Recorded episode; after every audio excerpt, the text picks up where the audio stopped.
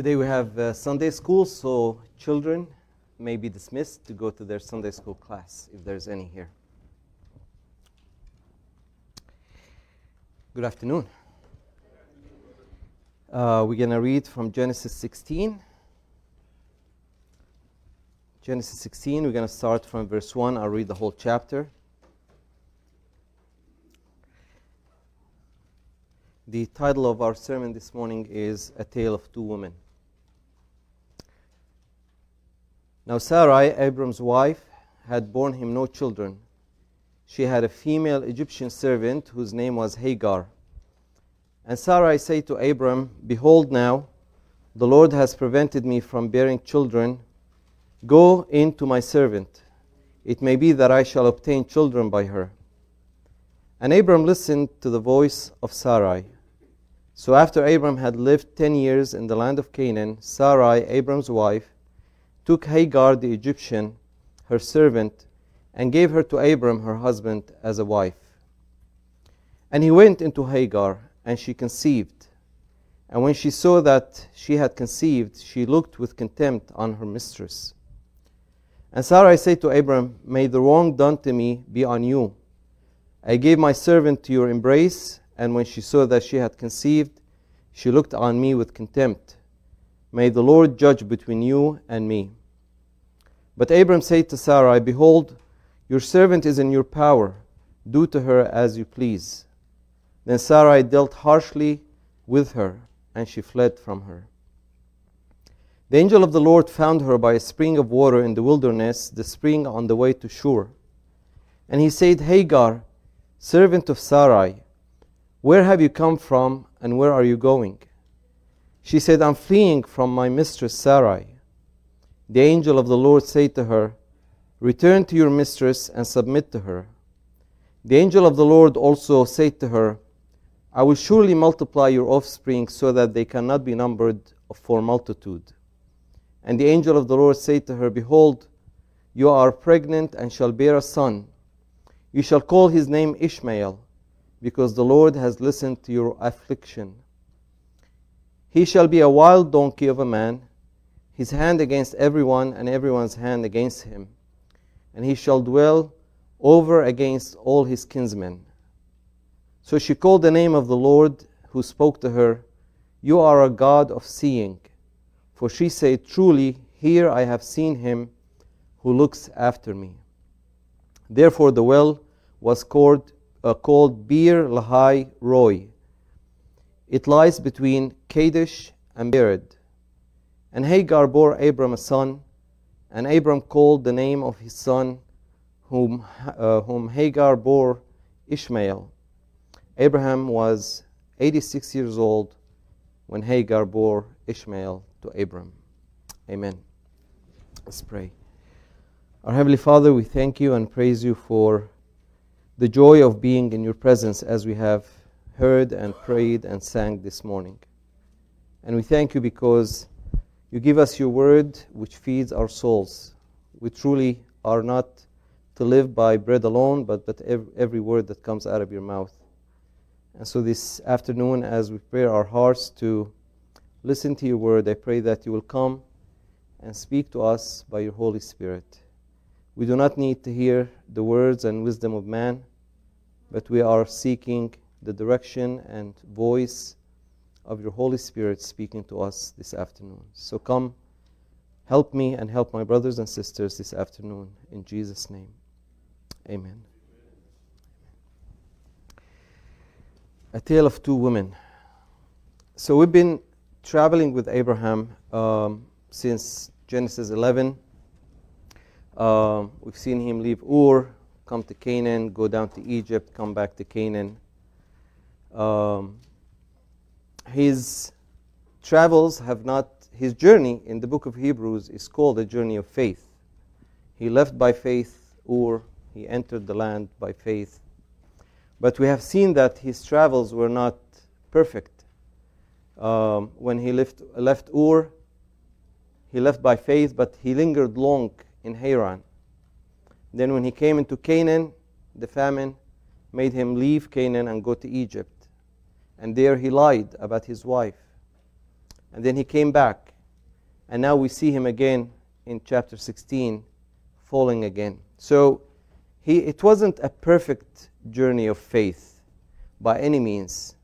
Uh, there was peaks of faith and then valleys of doubt and disbelief and sin even.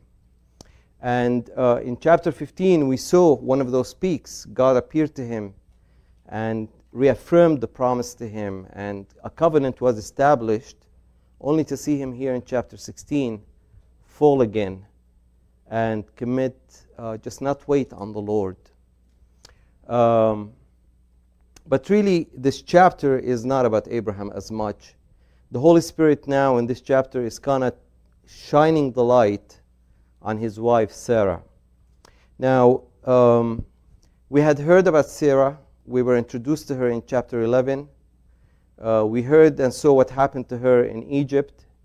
What we never heard from her. And here in this chapter, we will hear from her. When the Holy Spirit introduced her to us in chapter 11, he introduced, he pointed one reality about her. It said in 1130, Now Sarai was barren and she had no children. And when this chapter starts to talk about her, the first thing that the Holy Spirit says and mentions about her is that it says in verse 1 Now Sarai, Abram's wife, had borne him no children. This reality of Sarah's life would prepare, propel her one day to have a place among the heroes of our faith. She is mentioned among the heroes of the faith in Hebrews chapter 11. The author of Hebrews says the following in verse 11 11. He says, By faith, Sarah herself received power to conceive, even when she was past the age, since she considered him faithful who had promised. So Sarah would one day become a heroine of faith. But not here, not in chapter 16. That would happen 14 years later when she would be 90 years old. Here in chapter 11, we're not seeing a hero of the faith, but we're actually seeing the making of a hero. She is not yet ready to be enshrined into the hall of fame of the heroes of the faith. But God is making her and testing her and preparing her to become as such. And how is He doing that? He is doing that by testing her, by giving her the taste, test of faith. Saints, for them to become heroes of faith, need to be tested. Our faith will never grow unless we are tested. James tells us in, J- in James 1 2 and 3, he says, Count it all joy, my brothers, when you meet trials of various kinds, for you know that the testing of your faith produces steadfastness. And so in, in this chapter, we're going to see Sarah tested. And the outline for the, for the sermon will be verses 1 to 3, her faith tested and she fails. Then we're going to look at verses 4 and 5. We're going to see two women who are virtually very different from the outside, but virtually the same on the inside. And then we're going to look at this uh, from 7 to the end, to verse 16, God's grace extended. So in verses 1 to 3, we see it says Sarah, Sarah, Abram's wife, was born had borne him no children. She had a female Egyptian servant whose name was Hagar. And Sarai said to Abram, Behold, now the Lord has prevented me from bearing children. Go into my servant. It may be that I shall obtain children by her. And Abram listened to the voice of Sarai. So after Abram had lived ten years in the land of Canaan, Sarai, Abram's wife, took Hagar the Egyptian, her servant, and gave her to Abram, her husband, as a wife. So, how how is God testing Sarah? There's two things that he's testing her with. The first thing is nature, and the second thing is time. First, nat- nature. She is facing an impossible reality. She's barren, she cannot have uh, children. And yet, she, there's another reality that she's dealing with. God promised them children. So on the one hand, you know, nature is saying there's no way you can have children. And on the other hand, God is saying you're going to have children. I think we can see her dilemma, right? She is really in an impossible situation. She's trying to reconcile these two realities her barrenness and God's promise together. And she does what probably most of us would do. She starts to reason and look at things from a human perspective. She starts to logically try to figure out how this could come about. And what does she do? She resorts to what in those days was a cultural norm giving the servant, her servant, to her husband to have a child. Um, this apparently archaeological discoveries have shown that this was indeed a cultural norm, which we may explain why Abraham wasn't surprised by it and kind of went by it with it. And we also see it in Genesis 30, uh, uh, when, when Rachel couldn't have a child, she gave her servant to Jacob uh, and then when Leah stopped having children, she gave her servant to, to, Jacob to have more children. So this was the cultural norm that was taking place in those days.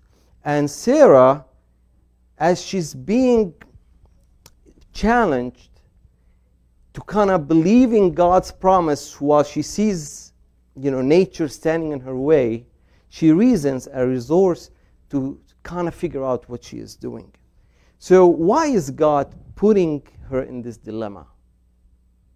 I think God is putting her in this dilemma because He wants to teach her the lesson that nothing is impossible with God. We know that because when he comes back 14 years later and he tells Abraham, The time has come, indeed, a year from now, you are, through Sarah, are going to have a child. He says the following He says, The Lord said to Abram, why did Sarah laugh and say, Shall I indeed bear a child now that I'm old? And then he goes and says, Is anything too hard for the Lord?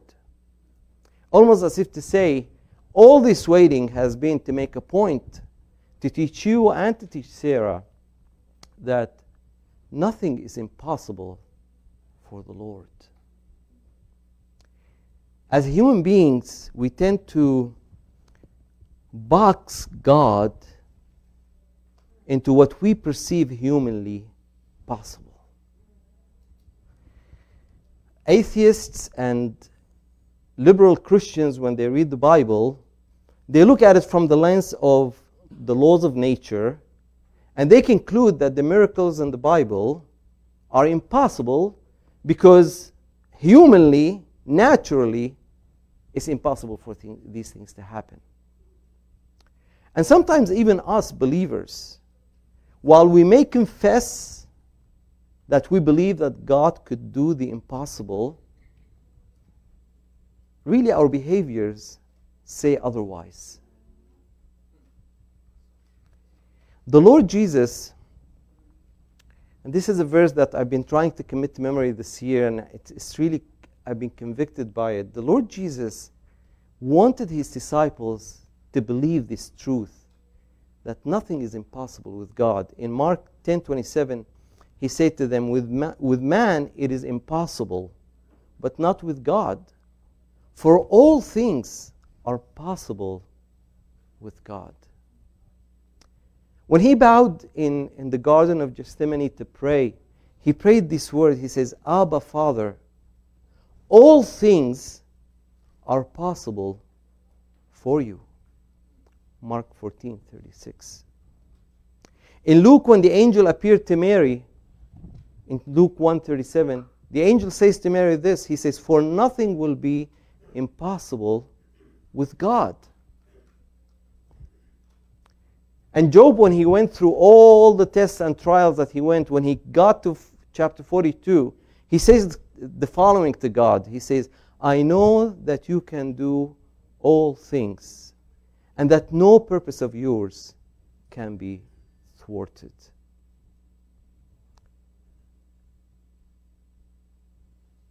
We need to learn to trust that the impossible is possible with God. And we need to ask ourselves which Sarah are we? Are we the Sarah of chapter 16 who's trying to look at things from a human perspective and make things happen, taking things into her own hand? Or are we Sarah of chapter 18 who comes to finally believe that God is the God of miracles and the God of the impossible? I have to confess, I tend to be much more like Sarah of chapter 16 than. May God help us to believe that He is the God of the impossible. So that was, that was the first lesson that God is testing her, trying to drive her into that I can do all things, and my purposes cannot be thwarted, as Job said. The second thing that He's testing her with is time. It says here in, this, in these three verses that it had been 10 years since they entered the land. They had received the promise that they're going to become a nation and they're going to have children when they were still back in Ur. And now it's been 10 years and they are still waiting on God to deliver on his promise. And something happens on the 10th year that her and Abraham snap. They just cannot take it anymore. Waiting on the Lord is, is a test of faith. It's one of the most difficult lessons the children of God have to learn. Waiting on the Lord. Martha and Martha had to wait painfully four days, seeing their brother dying while the Lord is delaying his coming to help him. But they had to learn that lesson. They had to learn that Christ is not only able to heal, but Christ is also able to raise from the dead. In 1 Samuel, we're, we're studying in 1 Samuel, one of the main lessons, one of the main differences between David and Saul is exactly this. In 1 Samuel 13, Saul would be gathering the people to go into, into, um, into war. And he's waiting on Samuel to come so they can make the offerings in Gilgal before he goes to war. And Samuel delays his coming for seven days. And Saul cannot wait any longer. So he takes matters into his own hand and makes an offering. And Samuel says to him, Because you did this, because you didn't wait on the Lord, because you, you acted out of turn, your kingdom will not stand. And God will choose a man after his own heart. That man would be David. What's the difference between him and Saul? David, on the other hand, would wait 15 years to, be, to, to go to rise up to the throne, refusing the multiple occasions when he could have killed Saul and become a king, insisting that he will wait on the Lord to put him on the throne. And he wrote in, in, in, in Psalm 41, he says, I waited patiently for the Lord. He inclined to me and heard my cry. And then in, in, in Psalm 27, he gives us this advice. He says, Wait for the Lord. Be strong and let your heart take courage. Wait for the Lord. And so, brother, sister, if you are today waiting on the Lord for something, I encourage you to take David's advice and to wait on the Lord. Take courage. And the promise is that He will incline to you and hear your cry. Waiting is not easy. I was laughing while I was preparing this point because I remember when the kids were young, there, there was a small little uh, book of, of a story of a, a, a small a, a pig and an elephant who are very good friends. And, and the pig comes to the elephant and, and he, says to, uh, he says to him, he says, I have a surprise for you. And the elephant says, What is it? He says, You have to wait.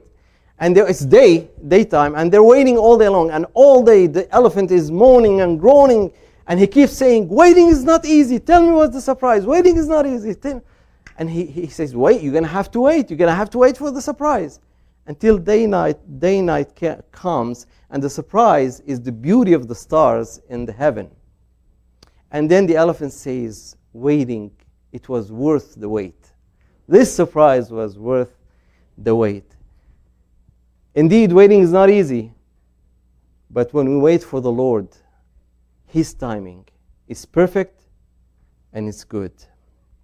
So these two things um, were a lesson and a testing of Sarah's nature and timing. They learn that the impossible is possible with God.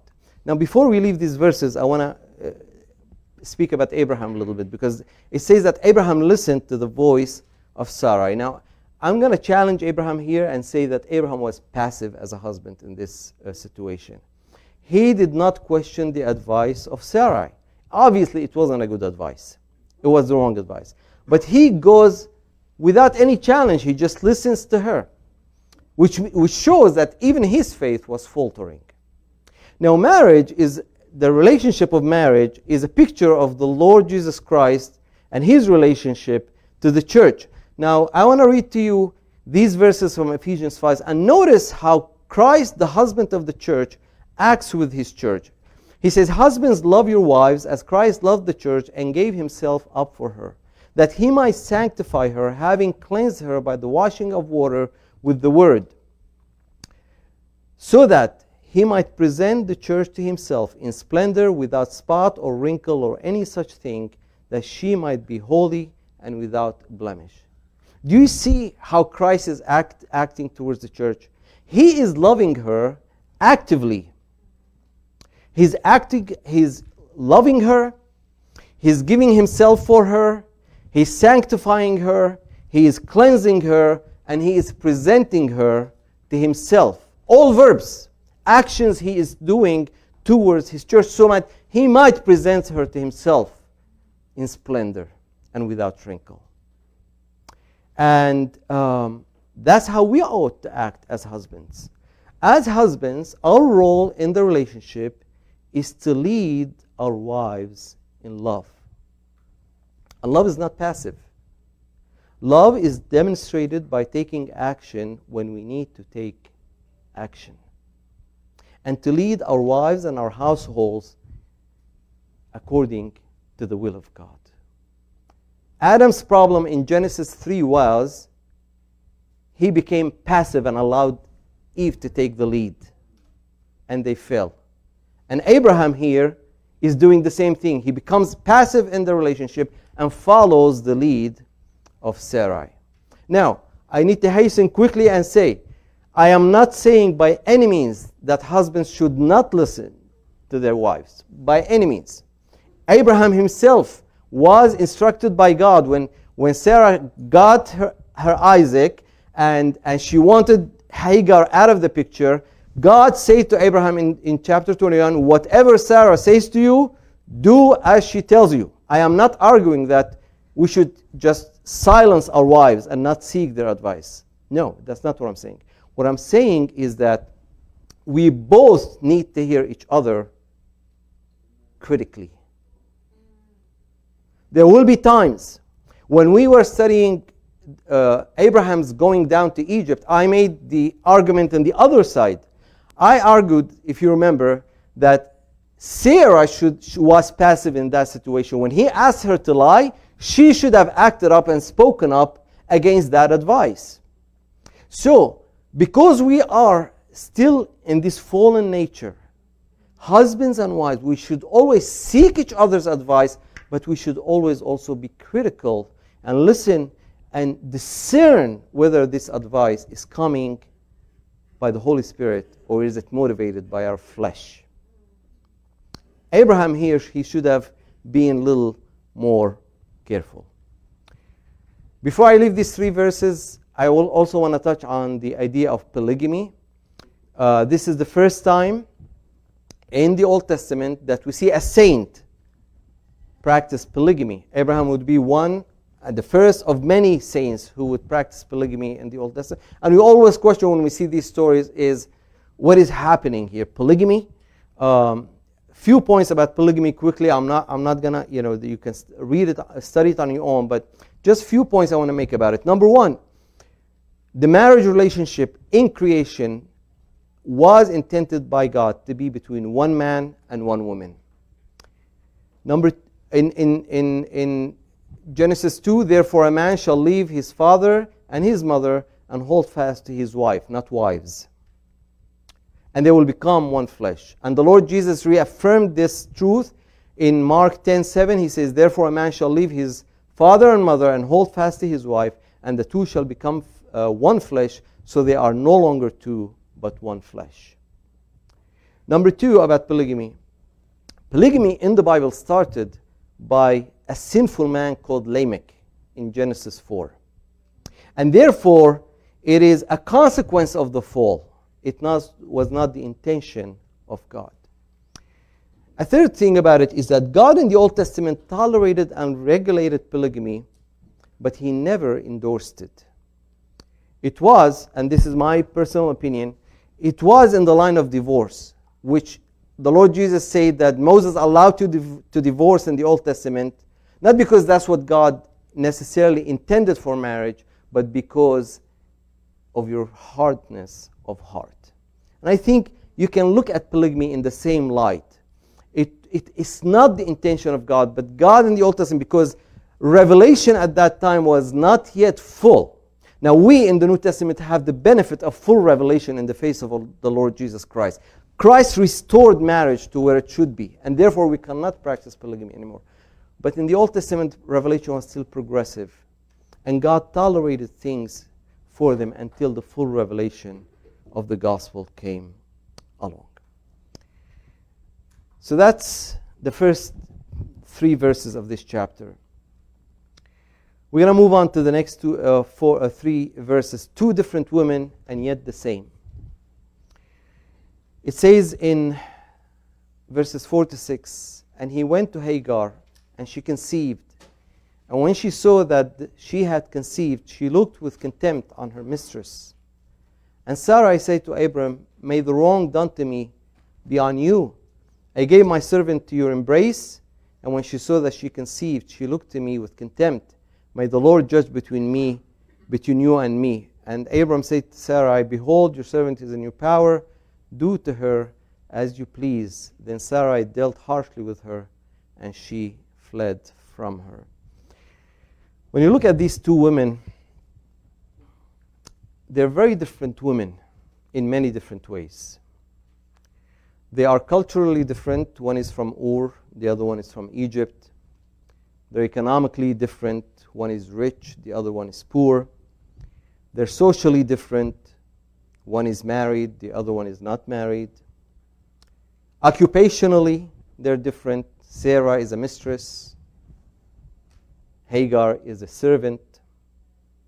In appearance, even, and this is not in the text, but I can tell you of somebody who grew up in Mesopotamia, that I can almost guarantee you that their appearance was different. People in Mesopotamia tend to be light skinned, people in Egypt are a little darker skinned anybody in the Middle East, if you tell, give them somebody from Iraq and one from Egypt and tell them, can you tell the difference? In a second, we can tell you who's the Egyptian.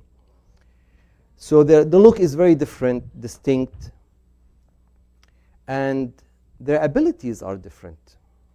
One is barren, the other one is fertile. So the, when we look at them from the outside, the way we do when we look at each other in general, very different. But really, if you look deep into what's happening here, they are the same woman. They're the same woman in their humanity. And I'll show you some few things that Kana they have in common. One, they're both chasing an idol. They both have idols in their hearts. Sarah, her idol is having a child. She says to Abraham, Behold, now the Lord has prevented me from bearing a child. Going to my servant, it may be that I shall obtain children by her. She's so desperate for having a child, she is willing to push her husband into the embrace of another woman. Now remember, when they went to Egypt, Abraham also had an idol. He was so afraid of dying, he pushed her into the embrace of another man. Hagar, on the other hand, has another idol. Hagar is seeking status. She's a servant and she wants to become a mistress, the wife of a rich man. We know from the way she reacted, as soon as she conceived and got married, pride entered into her heart and she started dealing with contempt toward her mistress. So they're both chasing idols. They also both manifest sinful behavior. Hagar, pride and contempt toward her mistress, acting inappropriately, sinfully toward her mistress. Sarah reacts evil to evil and becomes harsh and abusive toward Hagar. So they're both the same in their behavior. They both have rebellious spirits. Sarah's rebellious spirit is expressed by the blaming game that she manifests. Um, she says in um, Behold, and I think here, you know, I could be reading too much into this, but I think this is a veiled way of blaming God. She says, Behold, the Lord has prevented me from bearing children, almost in a veiled way, blaming God for not having children. And then, in a direct way, she blames Abraham for her own mistake. And Sarah, I say to Abraham, May the wrong done me be on you. It's not my, my mistake, it's your mistake. So that's a rebellious spirit when we start blaming others for our sins and missteps. And how is Hagar expressing a rebellious spirit? She refuses to take the abuse. And what does she decide to do? She rebels and runs away. So they both have this rebellious spirit in them. They also both saw in this arrangement a means to achieving their goals.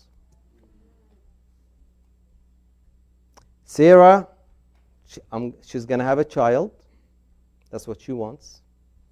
And Hagar, she's going to gain status. She's going to become the wife of this great man, Abraham.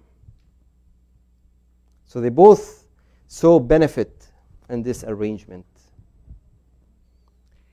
And lastly, they were both sorely disappointed by the results of this uh, arrangement. Sarah, in the immediate aftermath, she receives shaming and contempt from a servant girl instead of joy. But even more, she comes to realize that this child could never give her the sense of motherhood that she was looking for.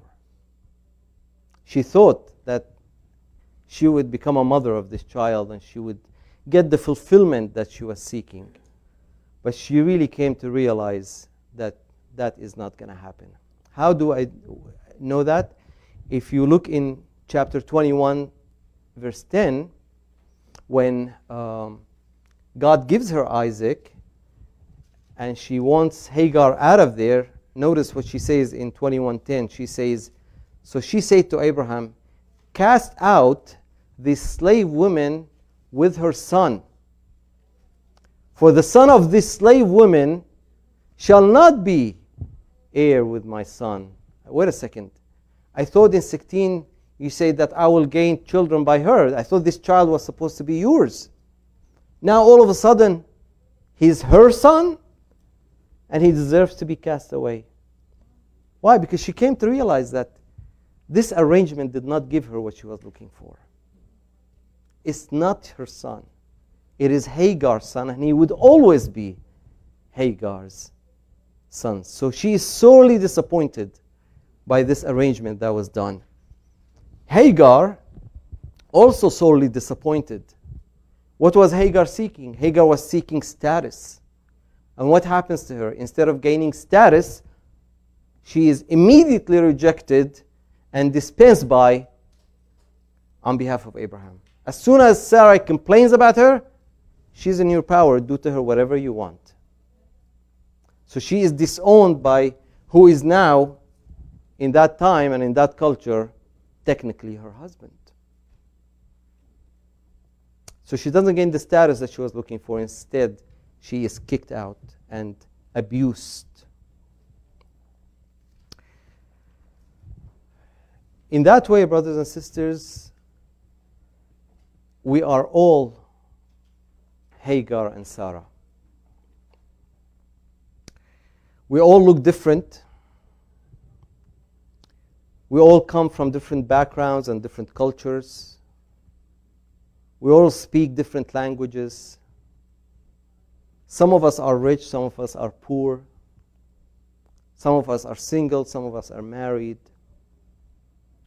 But if we really look deep inside, we are all the same in our fallen human nature. We all have idols that we love and chase. We all act sinfully in the sight of God. We all suffer from the sin of pride. We all act with contempt toward one another. We all act harshly toward one another. We all have rebellious spirits in us. We rebel against God and against authority. And we all, if we are honest with ourselves, have been disappointed with idols that we chased, and when we got them, we realized that they do not give us what we thought they would give us. We all experienced what Solomon, the great king, experienced. He sought riches and wisdom and pleasure and he came to the conclusion vanity of vanities, says the preacher, vanity of vanities, all is vanity. What does man gain by all the toil at which he toils under the sun? That's what sin offers. When we chase sin, that's what it gives us. That's what our human nature our fallen human nature, if we put our trust in it, that's where it will take us. In 2 Timothy 3 6, Paul speaks about a kind of woman that is interesting. He speaks about weak women. He says, Weak women burdened with sins and led astray by various passions. Weak women burdened with sins and led astray by various passions. I think that's an accurate description here of Hagar and Sarai. Weak women burdened with sin, led astray by various passions. Lastly, the grace of God extended. In verses 7 to 16, I don't want to read all those chapters for time purposes, but basically, Hagar runs away.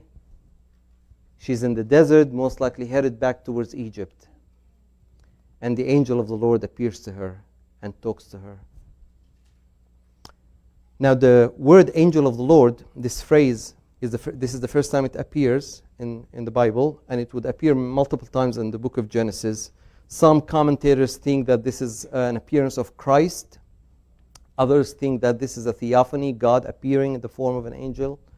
Regardless of whether it's God or Christ, uh, what is clear here is that God is coming to communicate with Hagar.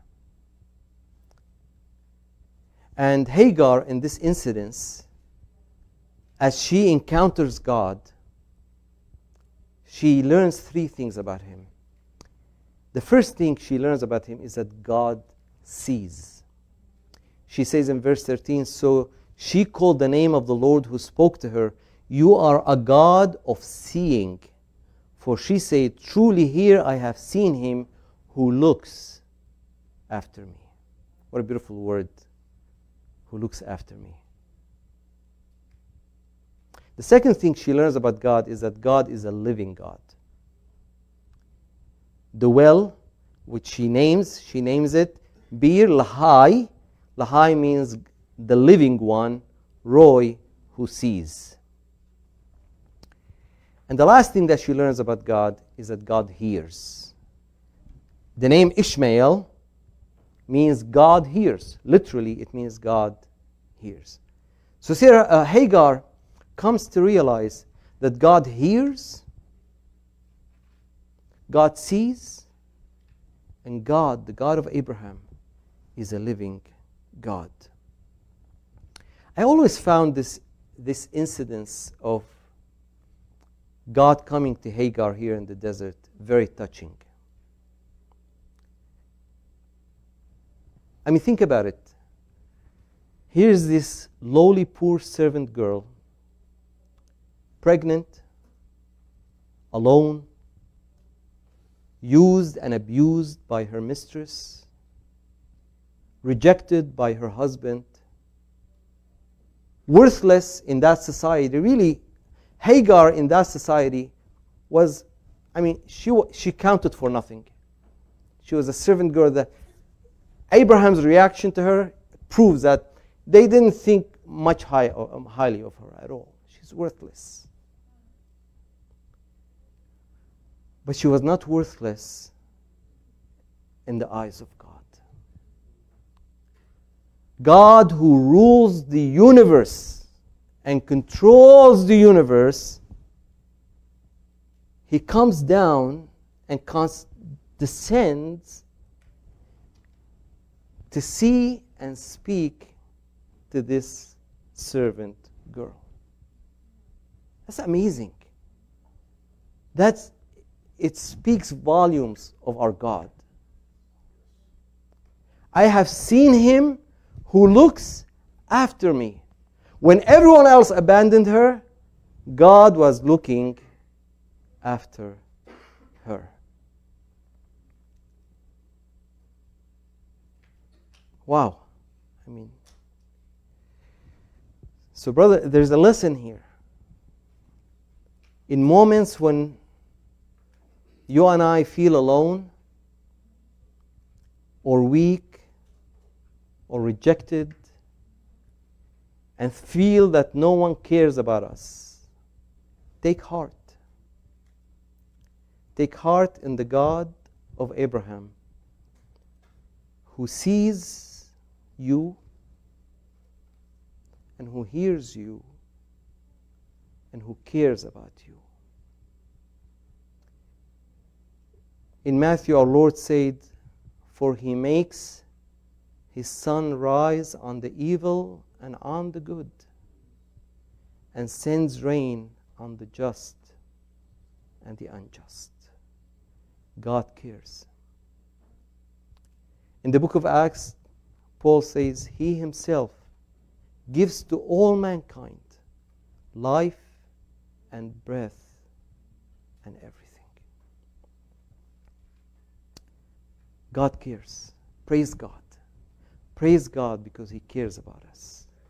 We may not feel highly of ourselves, and others may not feel or think highly of us, but God thinks much of us. We are His creation. So, what does He do? He restores her. He restores her doing two things. Number one, He confronts her sin. Notice what he says in verse 8. He says, Hagar, servant of Sarai, Where have you come from and where are you going? He confronts her by reminding her of her identity. It's as if he says, if you are Sarai's servant, that's your identity. You are Sarai's servant. If you are Sarai's servant, that's why he says Sarai's servant. If you are her servant, shouldn't you be busy serving your mistress? So why are you here? That's basically what he's asking her. Why are you here? Of course, he knows where she's coming from and where she's going. That's not the point. But he knows and she knows why she's here.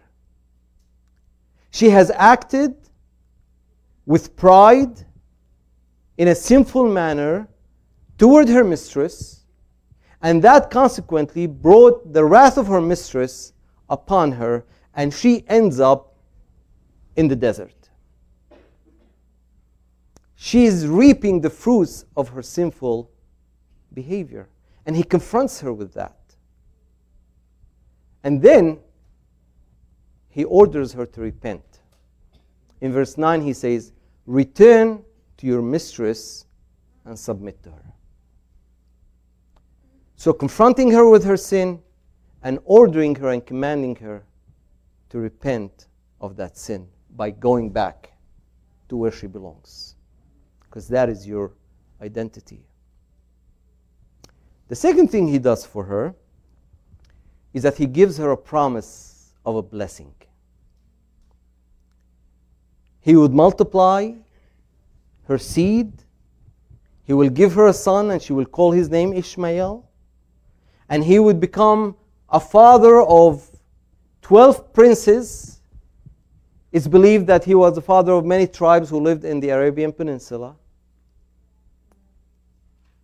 And this son would be a little bit of a problem. He will be a wild donkey, and his hand will be against his kinsmen. That almost started very quickly when he was when Ishmael became was a teenager and Isaac was born.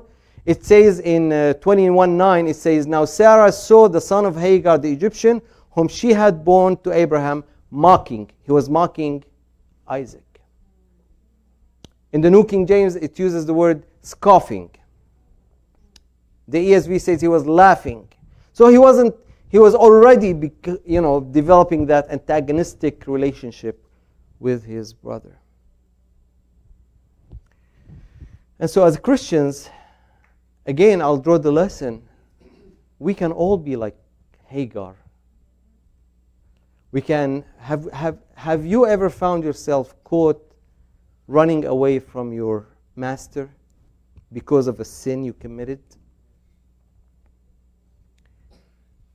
I think we've all found ourselves in a moment where, as if the angel of the Lord coming to us and say, So and so, servant of Christ, where are you coming from and where are you going? And we would know what we have done we would know where we have come from and where this road is taking us, right? So, in many ways, we are like, uh, when we rebel against Christ, we are like Hagar rebelling against her mistress. And then we run away from God. And we need Him to come and draw us back. But Hagar here also reminds us of mankind's problem mankind, our, our human kind with God.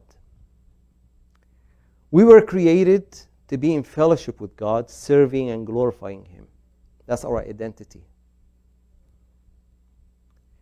But like Hagar, that wasn't enough for us. We wanted to be like God. Consequently, we brought His wrath against us.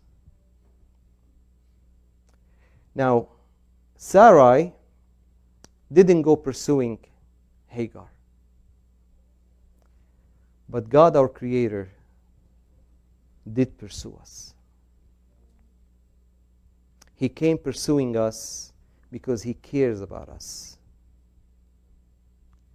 And He didn't send us an angel of the Lord, but He sent us His only beloved and begotten Son. His Son emptied Himself by taking the form of a servant, being born in the likeness of men.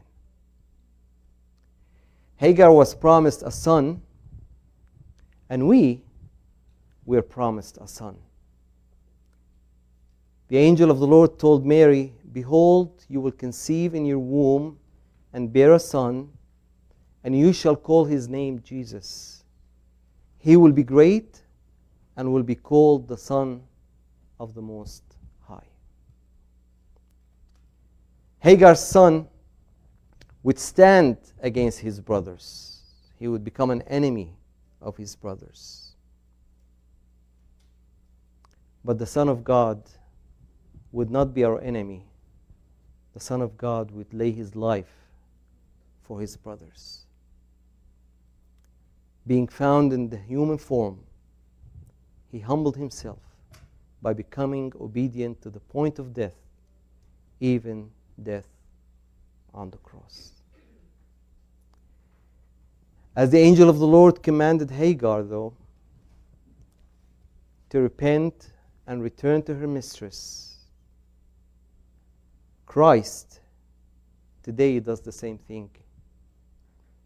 In the book of Mark, chapter 1, he says, when he started his ministry, it says, Jesus came to Galilee proclaiming the gospel of God and saying, The time is fulfilled and the kingdom of God is at hand. Repent and believe in the gospel.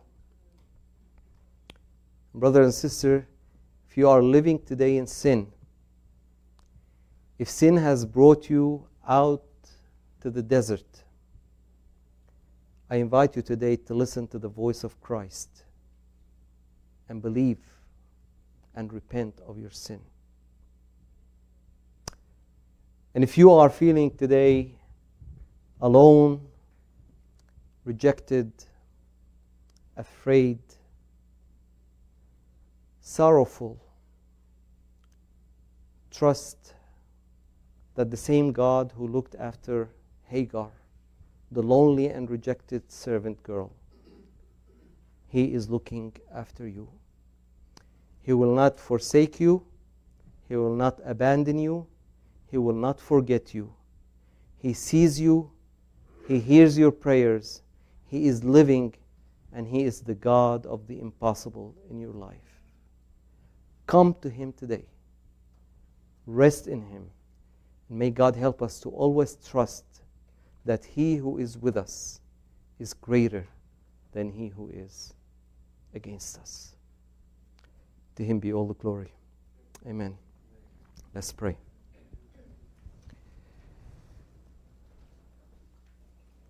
We're going to ask Brother Bob to rise up and pray for us.